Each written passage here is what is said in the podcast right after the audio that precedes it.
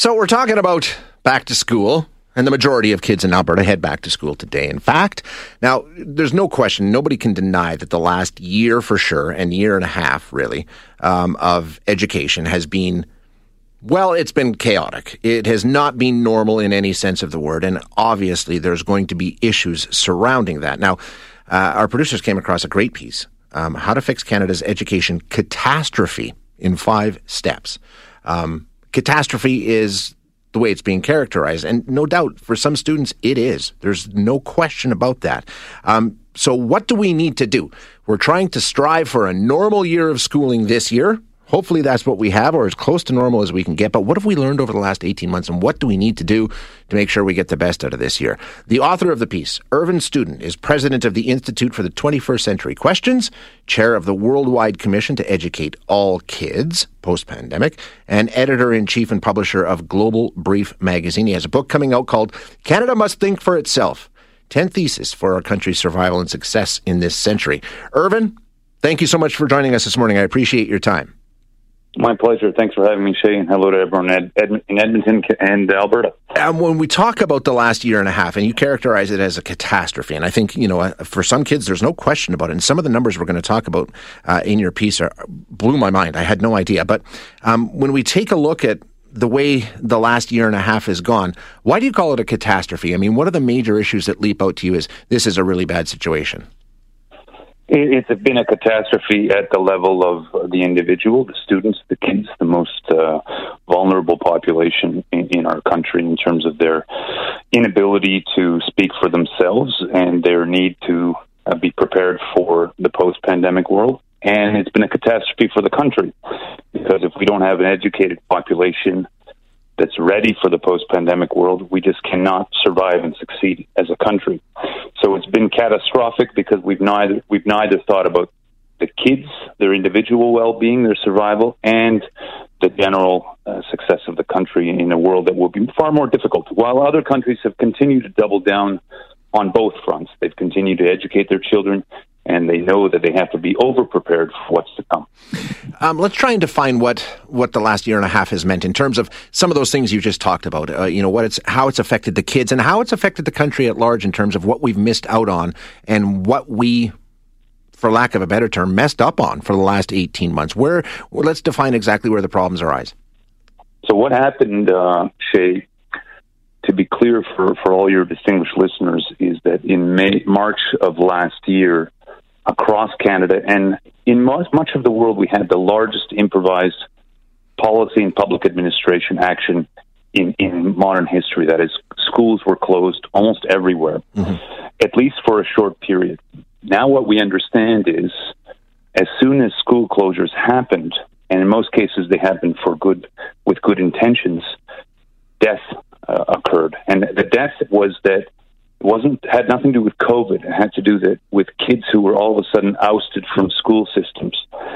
What uh, is not seen on the screen is that while we imagine that kids pivoted seamlessly to online or virtual learning, at least six percent of the national population had no access to internet or computer devices, so they were automatically ousted from that what we call the second bucket. Right. They Uh, went into a third bucket called no school at all.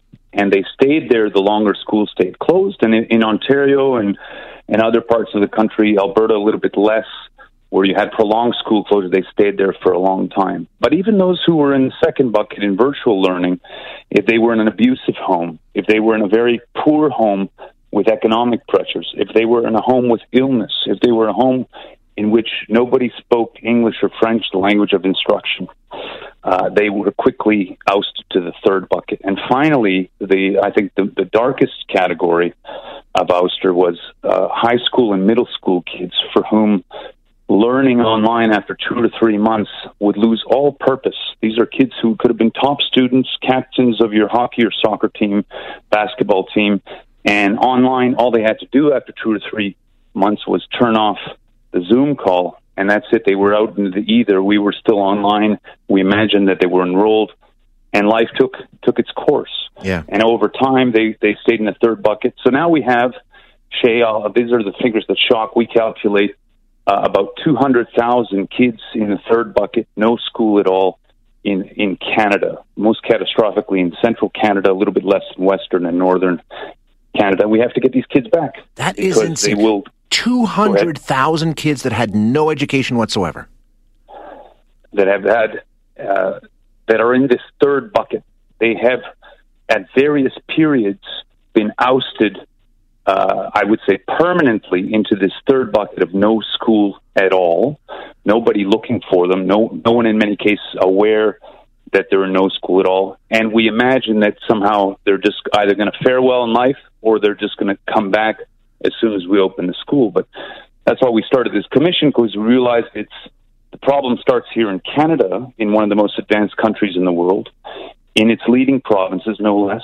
But it's a global problem because, as I mentioned, uh, across the world, schools were shuttered and no yeah. one understood what would happen as soon as you shuttered. So the number around the world we calculate is 500 million kids in this third bucket who were just in our schools last year, if you imagine. So this is the future of the country. These are young people. 200,000 is a massive quantum, and these are uh, regular kids, poor and rich alike. They are they would have been on, in our hockey rinks just yeah. a year ago. Unbelievable. Okay, so you've laid out five things that we need to do uh, this year to make sure that we start to address some of these problems and make sure we don't repeat any of these mistakes. Let's start with it. First of all, and I guess the obvious one: never, ever close the schools again. Right? Never close the schools again, ever, under no circumstances, unless there's war. And I mean that uh, literally. Unless there's an invasion right at the doorstep of the school, we know that the school closure immediately results in permanent ouster, and these kids will die young, if I may use very un-Canadian language that is understood by other countries. So never, ever close the schools under any circumstances. So that is for clear message for our premiers, our uh, education ministers, and critically for our chief medical health officers who are, in many cases, uh, you know, forgive me for being direct, operating beyond their ken. They are not operating in an area that they understand. They are closing systems they do not see and do not understand to the death. So that's the first step.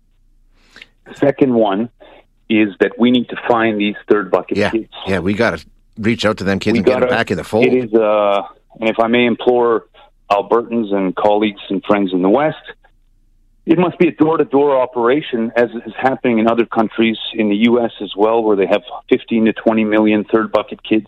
These are regular kids, but you're not going to get them out by just saying, come back, or sending an email, or saying school's on. They've moved on in many cases. Some will come back if we do the return to school properly, but many will not, and that will be have very dark outcomes. So that is urgent, is time urgent. In the coming weeks, coming months, ma- maximum, we need to get them back because there's a short window after which life goes on. Um, uh, but you know, the, when you want to go to the other steps. Yeah, no, the, ne- the next point is kind of interesting because we're sort of talking to people about going back to school and how it's going to look. And, you know, some governments are putting in plans to sort of see if to do assessments and find out where we are um, and do any catch up and stuff like that. So it's sort of a, we'll see how it goes and we'll adapt as it goes kind of a thing. Your third point is no, no, no, no, no. We've got to hit this running. We've got to go full on from day one. That's right. That's right. For two reasons. Uh, one is, well, the, first of all, the, the language I use is that the return to school, back to school, and happy back to school to everyone in Alberta. Uh, I wish you a great year. The return to school must be hyper energetic. It must be full on.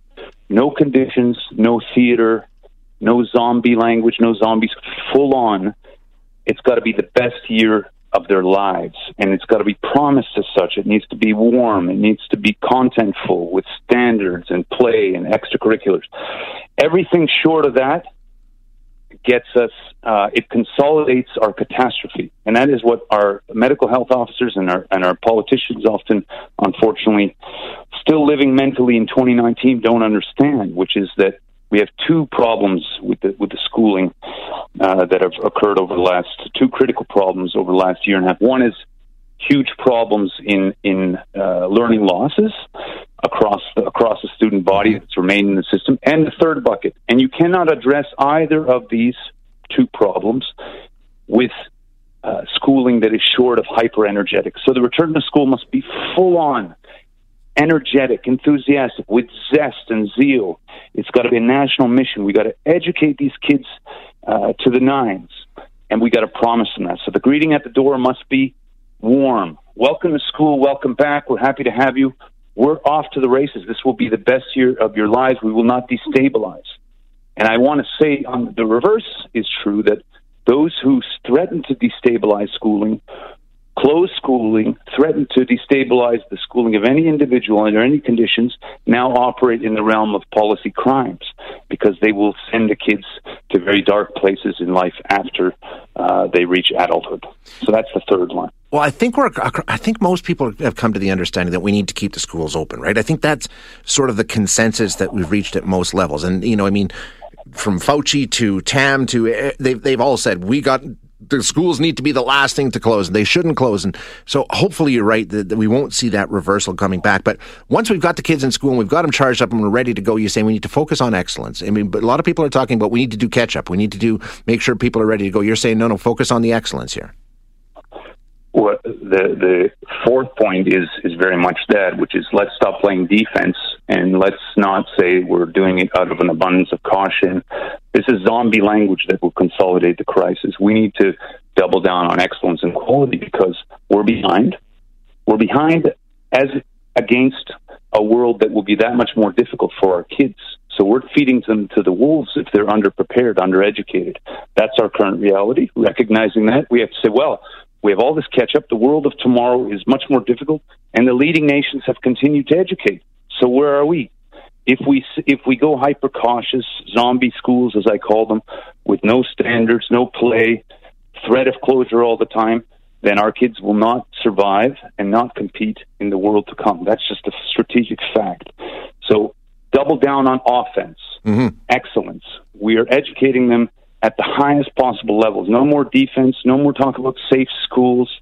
This is all zombie language that has only resulted in, in catastrophe. So that's point forward. Offense, offense, offense. Yeah, get after it. And uh, the last one's kind of interesting. I mean, it's the environment itself. It's the environment that the kids are learning in, the classroom situation itself. We need to do better there. That's right. The final one is is a challenge. So if we get the first four right, what does schooling look like in the 21st century? Well, no country has figured it out. We know what it is not. It is not strictly online schooling for years on end. That doesn't work socially, it doesn't work pedagogically. It's not hybrid schooling or synchronous, asynchronous school. These are all, um, I would say, uh, zombie improvisations of the last year and a half. They're forgivable, but now we need to think. And no country has it perfect. So there's an opportunity for Canada to, to, to figure it out. What does it look like? What does schooling look like in the 21st century, post pandemic?